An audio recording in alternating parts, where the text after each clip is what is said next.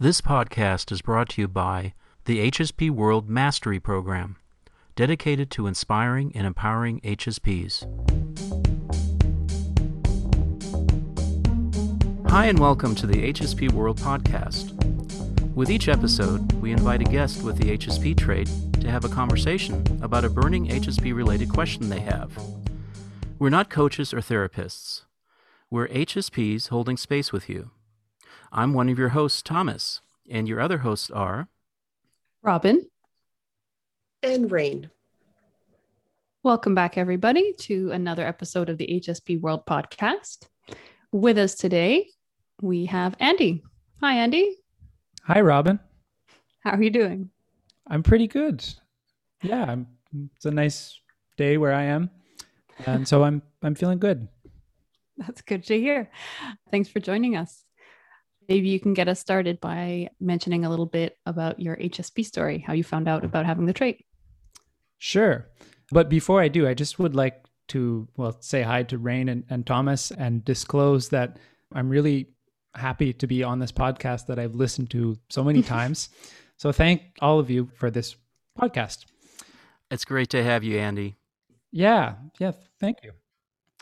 So, yeah, my highly sensitive journey uh, began about five years ago when a friend of mine asked, Had I heard of the highly sensitive trait? And I hadn't. So she loaned me a book, the Elaine Aron book, which I promptly thumbed through and went, No, this is not for me. But the ideas did percolate. Yeah, I, I really had that reaction of like, What? I'm not sensitive. How dare you? but I did let the ideas percolate. They kind of stuck in the back of my mind. So when about three months ago, another friend brought up the idea again, I considered it and I took the quiz, which I aced, and realized yes, I am a highly sensitive person. And I realized the many ways that, yeah, understanding this trait and viewing my past and present life through these new HSP lenses is really helpful. So there's a little bit of my HSP journey. Cool. It's funny, we don't usually mention that, you know, this kind of adverse reaction that you could have to first finding out that, or first hearing the suggestion that you're highly sensitive. But now I do remember, to be honest, that was my first reaction when someone sent me a quiz and we're like, hey, maybe this applies to you. And I was like, what do you mean? So uh, it does it does happen sometimes. How far we've all come, right? Andy, can you let us know what your question is today? Yeah, my my question, my burning HSP question is how does this trait affect someone who is training to be or is already in a helping profession?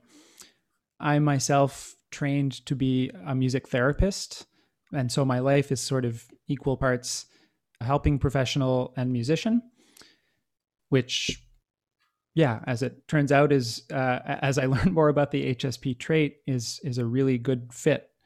So yeah, my that's my question: is how does this trait can it be helpful for, and can it perhaps provide challenges to someone in the helping profession? So, a helping profession is coaches, therapists. What else? Right. So I'm thinking of helping professions as anyone in a career that provides health, whether that be psychological, physical, uh, emotional, spiritual. So that you know, a, a therapist, a social worker, doctor, nurse, pretty pretty wide ranging definition for helping mm. professional. Great. Thank you. Thank you for that. That's a great question, Andy. Yeah. It's a nice extension of a theme that you'll see come up a lot for HSPs. There's all sorts of forums and articles about like what are the best and worst professions for HSPs. And I think most of those forums and articles come to the conclusion that there is no one job that is best suited to an HSP. There are some that would probably be unequivocally difficult, but you know, even things that you wouldn't expect, like like being a salesperson or something, uh, under the right conditions, those can be good for for hsp so yeah i think the bigger question is you know what what is in each profession in this case helping professions that would be suited to an hsp and how does the profession itself and then also the current form that it's taking how how is that you know better or worse for hsps i think elaine aron i think it may actually be in the hsp the workbook for hsps where she talks about how ironically a lot of the professions that should you know on paper seem just tailor made for an hsp like any of the helping professions and other human oriented professions like teaching or maybe even hr things that would be ideal for uh, an hsp given current iterations of it either just systemic realities educational or licensing demands things like that or the pace and the uh, volume of work that some people might be given. Ironically, a lot of these professions now are not great for HSPs. So I think that'll be one distinction that could be helpful to make is like there's the job and then there's all the conditions surrounding the job. Robin, you're speaking to overwhelm. Yeah, in part, it could be. It could be values as well right? Oh, like I know that's okay. something that comes up sometimes in in discussions of HR, but I I wonder, I don't know if it would be relevant in the helping professions too. But sometimes, you know, well, yeah, I think maybe I've heard social worker friends say this a lot. Maybe it's values, but also even tasks and priorities. They'll say, okay, I went into this profession to help people and I spend most of the time doing paperwork. Mm. You know, so that would be mm-hmm. one thing to consider. Another thing. I think if I can just share a bit about what has been helpful about understanding this trait and how it fits with my current profession and what's been challenging, I find that I have an easier time than others empathizing with people and seeing them and so that I think is what drew me into the helping profession. In the way that translates in music therapy is I use music as a tool to connect with people in, in therapeutic relationships. And so that's the really easy part. And the part that has recently become challenging is that I sort of I'm, I'm tending to over empathize and and give too much mm. of myself and not be able to put up boundaries. Mm.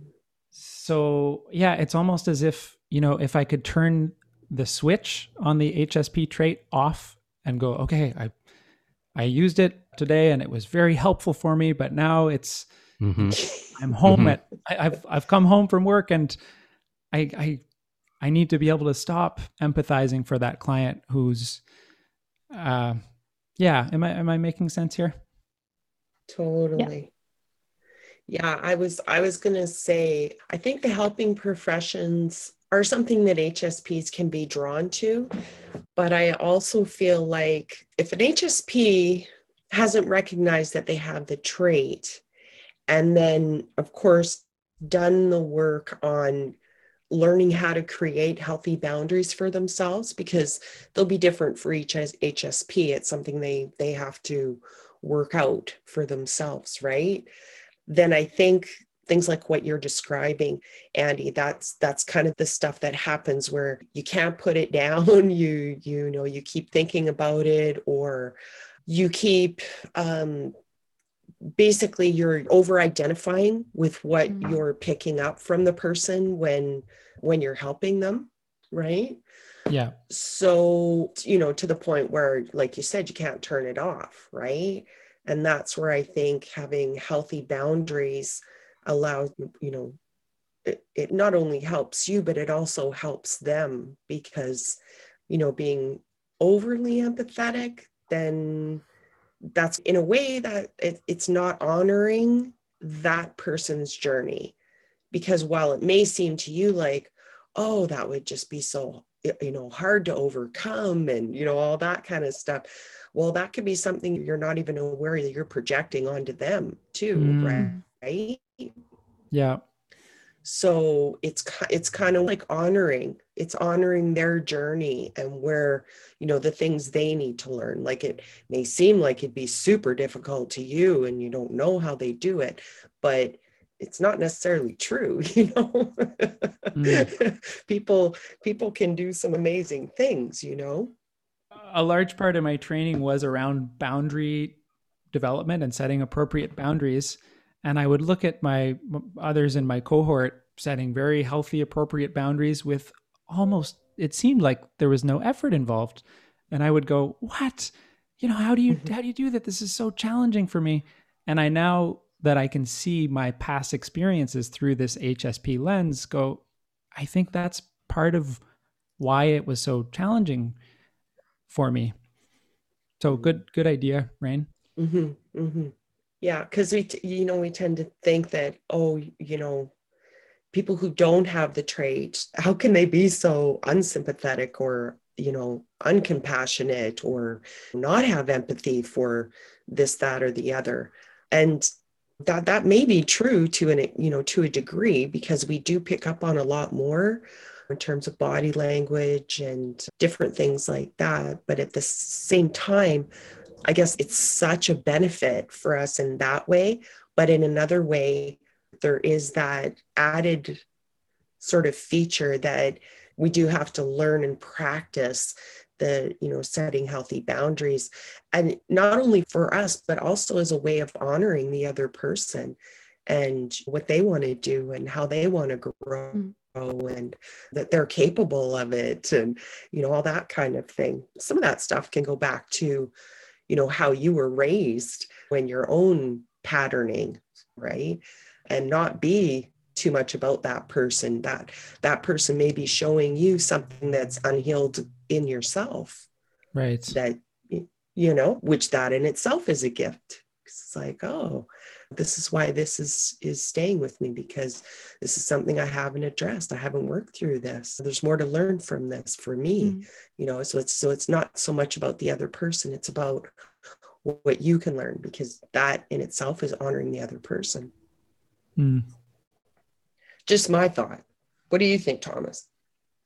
Well, I can definitely reflect what you're saying in, in terms of uh, learning about yourself because I definitely can f- feel with someone. I know I have that empathy in me, but boy, I have a tough time expressing that empathy on a verbal level, on a, you know, connecting.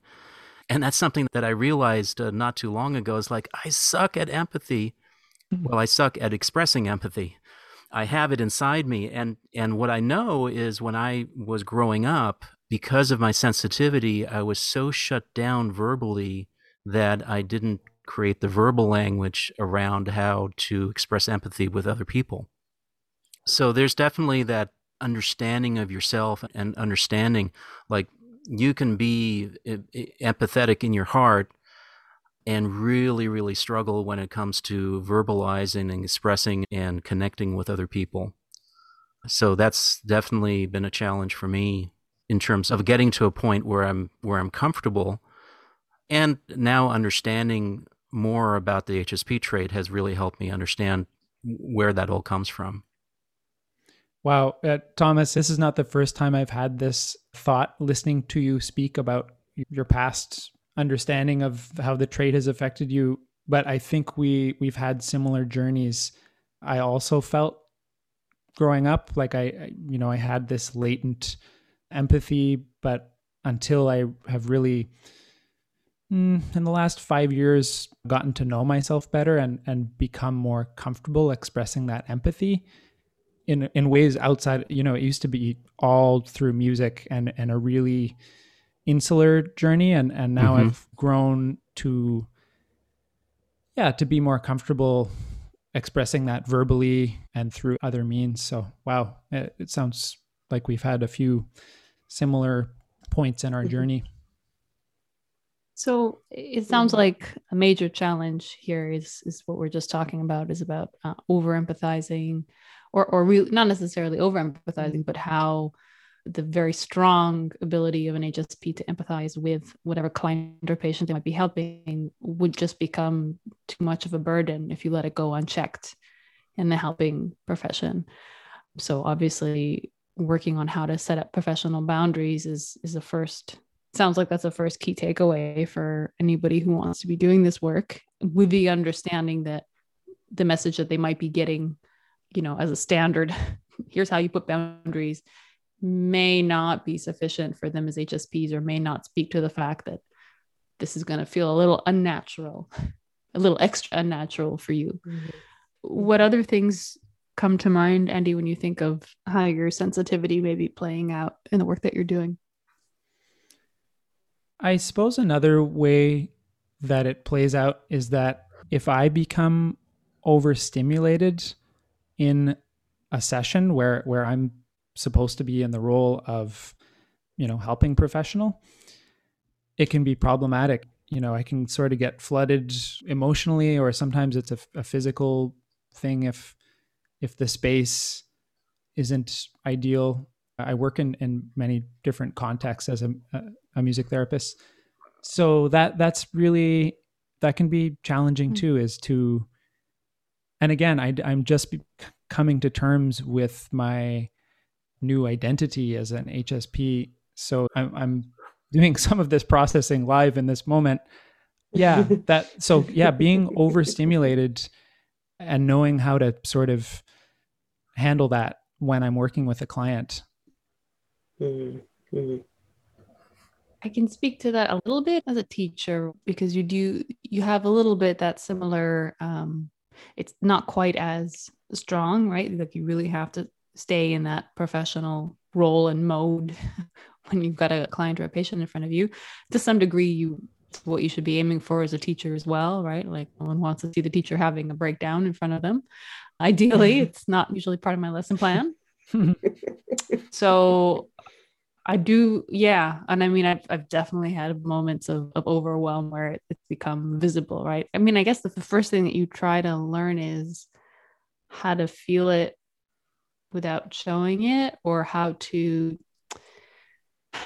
I don't know, how to channel it into something else. Like sometimes i'll have sometimes i'll I, like i've developed one reflex is like if i'm finding myself getting agitated or something uh, my reflex is okay ask more questions. Like put it back on the other person like you got to get out of your head you know? So so okay start asking a bunch of questions to people in the class or or I start asking my student a lot of questions. I mean i don't know if that particular technique would be appropriate in in the kind of work that you're doing but you know having having something that you you go to that you develop as a reflex for when you are finding yourself getting overwhelmed. I mean first of all i think the better you understand your your triggers the better you're able to anticipate oh okay i've had to you know change office like five times today. That's a little overwhelming for me.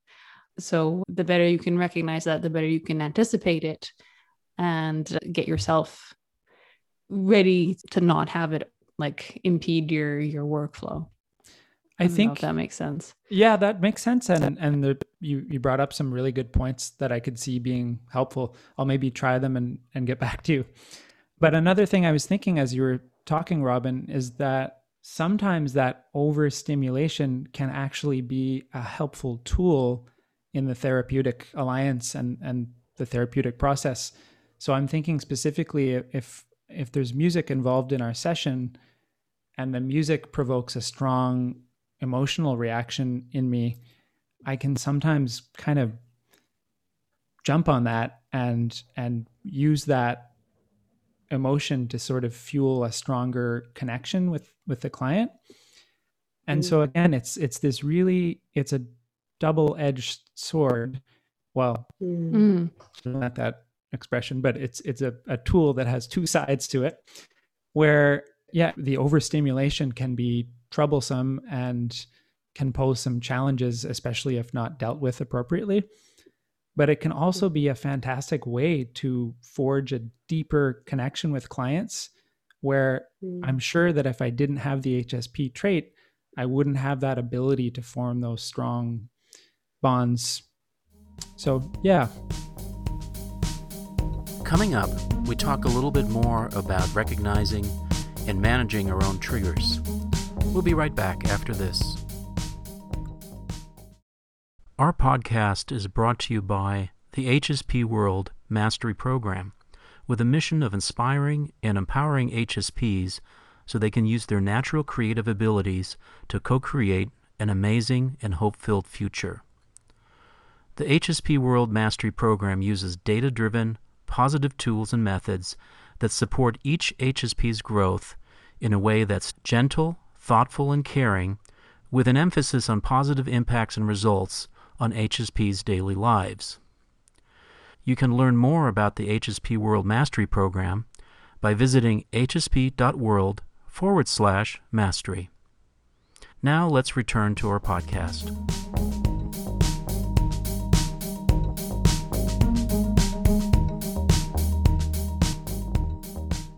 I'm wondering also, I mean, depending on the context, if you could also just take some deep breaths.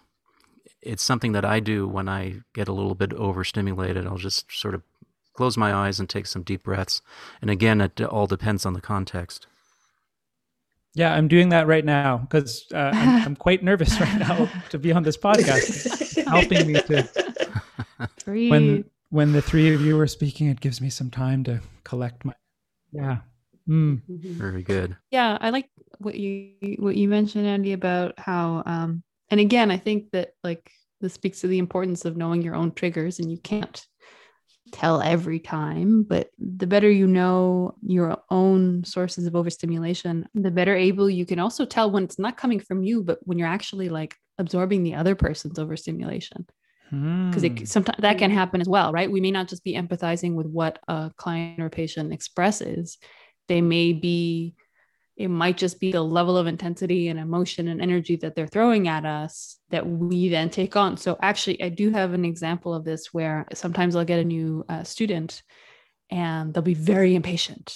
Like, okay, I have to, like, in two weeks, I have to be so much better at uh, at this thing, right?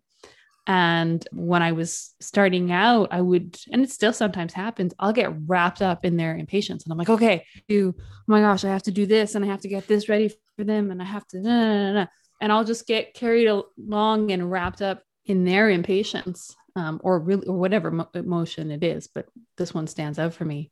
And it's really helpful to step back and say, okay, hold on you know, is this my impatience or their impatience? And if it's their impatience, is it really serving us? And there've actually been many times where their impatience was something we had to talk about. it was something I had to coach them on and say, hold on, why do you have all these beliefs about learning? why why do you believe this impossible thing like where is this coming from right and so being able to turn that experience back on and make it make it a teachable moment. That is one of the keys to helping clients move forward. And i think it does join up with something that rain was saying where you know you have to recognize in yourself what the client patient might be triggering in you. And i think often clients and patients can trigger my own impatience. I'm like yes yes they must they must learn a language in one month of course right and then I have to stop for a second. Think, Wait, what, what am I? How did how did they how did they trick me into that? No, okay. Let, let's get back to being reasonable. So, hmm. yeah, it, it can be helpful to ask your. Well, I mean, it's always a good question to ask yourself, like, where is this? Where is this overwhelming stress coming from? Is it me or is it someone else? Mm. And if it's in the moment and from the patient or client, how can I bring that how can I bring it out, highlight it, and and help them with that? Right. Yeah. That that sounds like a great strategy. You know, something that's coming to my mind right now is I found this in myself, and I've I've noticed it in other HSPs as well, is that we sometimes uh, forget that our only job is not, you know, for that other person. That's not that's not our reason for living. Yeah, you know it's mm-hmm. one of them but it's it's not the only one. And i think it's really important for hsps to reach out for help themselves you know when they need to.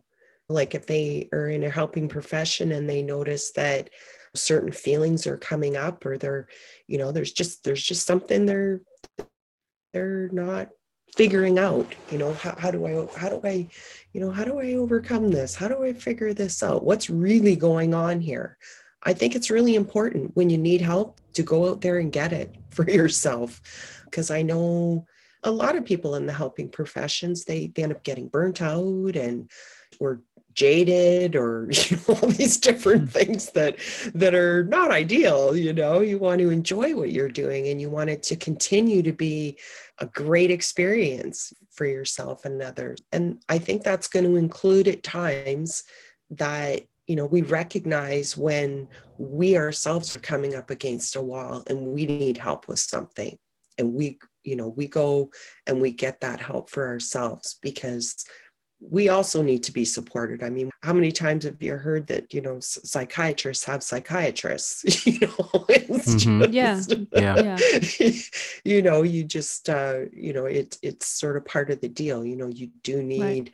a place and a space and to create that and to allow that and to know that it's 100% okay for yourself, you know, for your own for your own well-being going forward because there's you know life is is interesting you know it's interesting because when you come up against one thing it's and then you figure out you know with help oh okay this is how this is how to do this and then you start practicing it and then it you notice oh that made a world of difference and then some time will go by and something else will pop up hmm. because mm-hmm. you'll you'll then be ready to see it it will then be ready to to show mm-hmm. itself to you so that you can then go okay, that's the next thing I'm going to, you know, overcome or mm-hmm. learn about or, you know, that kind of thing. I think the value of having professional supervision is really important for HSPs in helping professions. It's important mm. for all helping professionals. As you mentioned, Rain, all many psychiatrists need psychiatry. And mm. so I've when I look back on past roles I've had where I can now s- deduce that my supervisor or people in my peer supervision network maybe they didn't sense my that I was a highly sensitive person but they acted they provided supervision and support in a way that yeah that was conducive to my having that trait. Those were the really effective supervisors I had and when I think about the ones who bulldozed over me, those were were not helpful and I didn't thrive in those roles. It took months if not years to sort of find my stride in those roles. Mm-hmm. I'm now in a, mm. a role where my supervisor and, and peer support networks are really supportive of what I need. I haven't told them about the trait, but I just feel really like they're sort of intuitively know how to give supervision to some sensitive person like myself. So if there are any HSPs entering or in the helping profession, yeah, I'll underline what has already been said here. So important to have adequate supervision, even more so than uh, non highly sensitives. Mm-hmm. My understanding too. Correct me if I if I'm misinformed here, but my understanding is that there's professions in particular where there are widespread systemic pressures that, you know, you might be very lucky to get good support and supervision, but more likely that will not be there. I hear from social workers and nurses in particular. I'm thinking, at least where I live, where often it, the conditions are just ripe for burnout. And i guess i'm just saying this to to underscore the point that you know i think a lot of what we're talking about now is focused at the individual level but hsps mm-hmm. do tend to hyper responsibilize you could say to be over responsible. If you continue to see that as your own failing and shortcoming you're missing out on the fact that there maybe just really isn't enough support for you, period. And it's not your particular supervisor. It's just this this is how things are working right now in the system.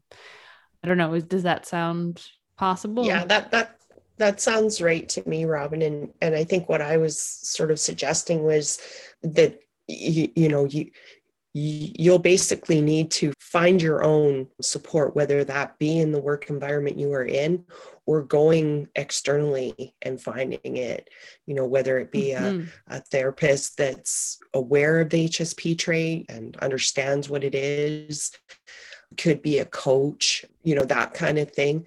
But then also too, you know, some of some of the things like say for nursing, I mean, it could be instead of working a 40 hour week, sometimes it's a matter of, you know, recognizing where your own, what, what's healthy for you.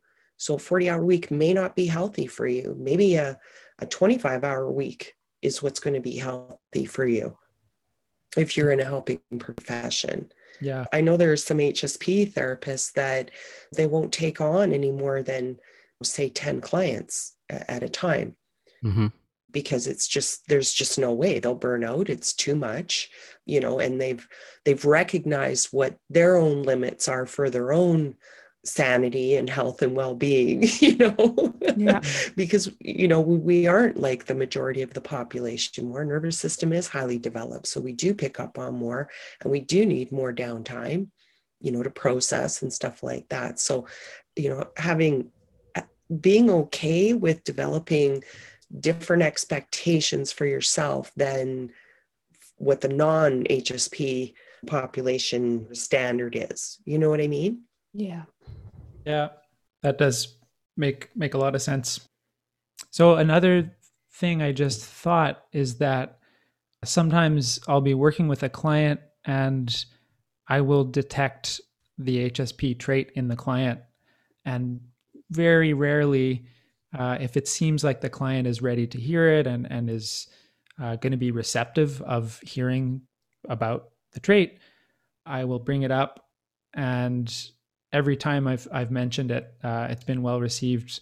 Actually, I recommended this podcast to one client who he, he didn't listen to it right away, but when he did, he came back to our session and, and said, Wow, I, I checked out the podcast and really helpful. And so, yeah, that's been an interesting thing is that knowing about this trait can sometimes be itself a powerful tool to to help clients just bringing up the trait and letting them kind of roll with that. That's so great to hear. And and i what i'm also hearing from you is, is that sometimes you have to be careful about you know when you might say something. Yeah i mean I think there are times when bringing the trait in when the client is is maybe dealing with other more pressing issues or they're just not ready to to hear that. I mean, speaking personally, it was it was a lot to process kind of re conceptualizing my life through this mm-hmm. trait. When you when you found out, hey, hey Andy? Yeah. Yeah. Yeah, when well, actually I brought it up to my own personal therapist and she said, Wow, you know, I was actually just going to mention that. I had been mm-hmm. thinking it for a while. and now that you say it, it makes so much sense. And, you know, I'm, I'm so happy for you that you've, you found this because I work with a few other HSP clients. And once they know that that's something that they can help understand their life with, that can be remarkably helpful. Yeah. I'm I'm really glad you mentioned this because you know we've been talking about some of the the challenges for an HSP in a helping profession, but this is one of the huge strengths and assets that they bring to the role. Because I know I speaking as an HSP, anytime I have a doctor or a therapist or a coach or a teacher or a you know anybody who's helping me with something, even a dietitian, you know. It, it doesn't necessarily have to be mental health, but like and any kind of person who's helping um, when they understand, even if they're not HSPs, but especially if they're HSPs who understand their sensitivity, if they see it in me and know how to adapt, like it just makes a world of difference. Right. Mm, absolutely. Thank you so much for for mentioning the podcast too, Andy. It's nice to know yeah. that um, yeah that it was a that it was a cool tool for cool tool for someone to you know to introduce them to the trait. Yeah, yeah. Just we, passing the torch. Yeah. Well, Andy, thank you for today's conversation. I'm wondering if there were some points that resonated with you. so many points resonated. Mm-hmm. Um, I think, well, since it's fresh in my head, this idea of HSPs needing more supervision, I think that's something that until now I had, yeah, I maybe had some qualms about, oh, why do I need more supervision and more time off? And now I'm reframing it as, well, no, that's, that's a, it's a good thing that I can recognize what supports and time off I need to be able to thrive.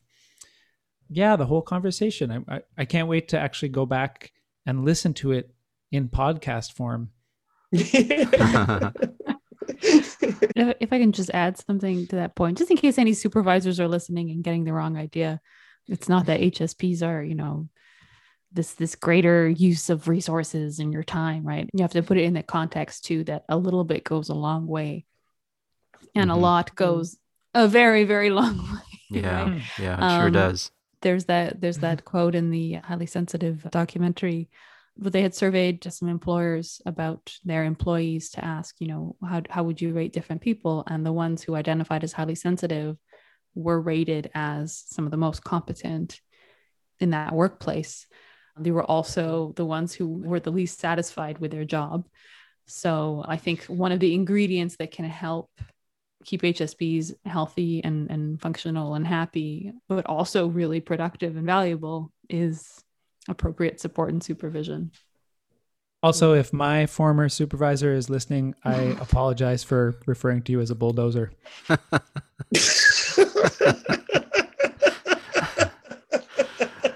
Well, Andy, thank you so much for joining us. This was a great conversation. Thanks for having me. Thanks, Andy. Yeah, thanks, Andy, and to all of our listeners, of course. So please join us for our next episode where we'll be having another interesting HSP conversation. And to any highly sensitives out there who have a burning HSP related question, big or small, we invite you to ask it on the HSP World podcast. Just email info at hsp.world. Our thanks to the HSP World Mastery Program and to all of you who support our show by subscribing and listening to our podcast, reading the blog post on our website at hsp.world, and chatting with us on our social media channels. Your support is contributing to the upliftment of HSPs around the world. We're very grateful.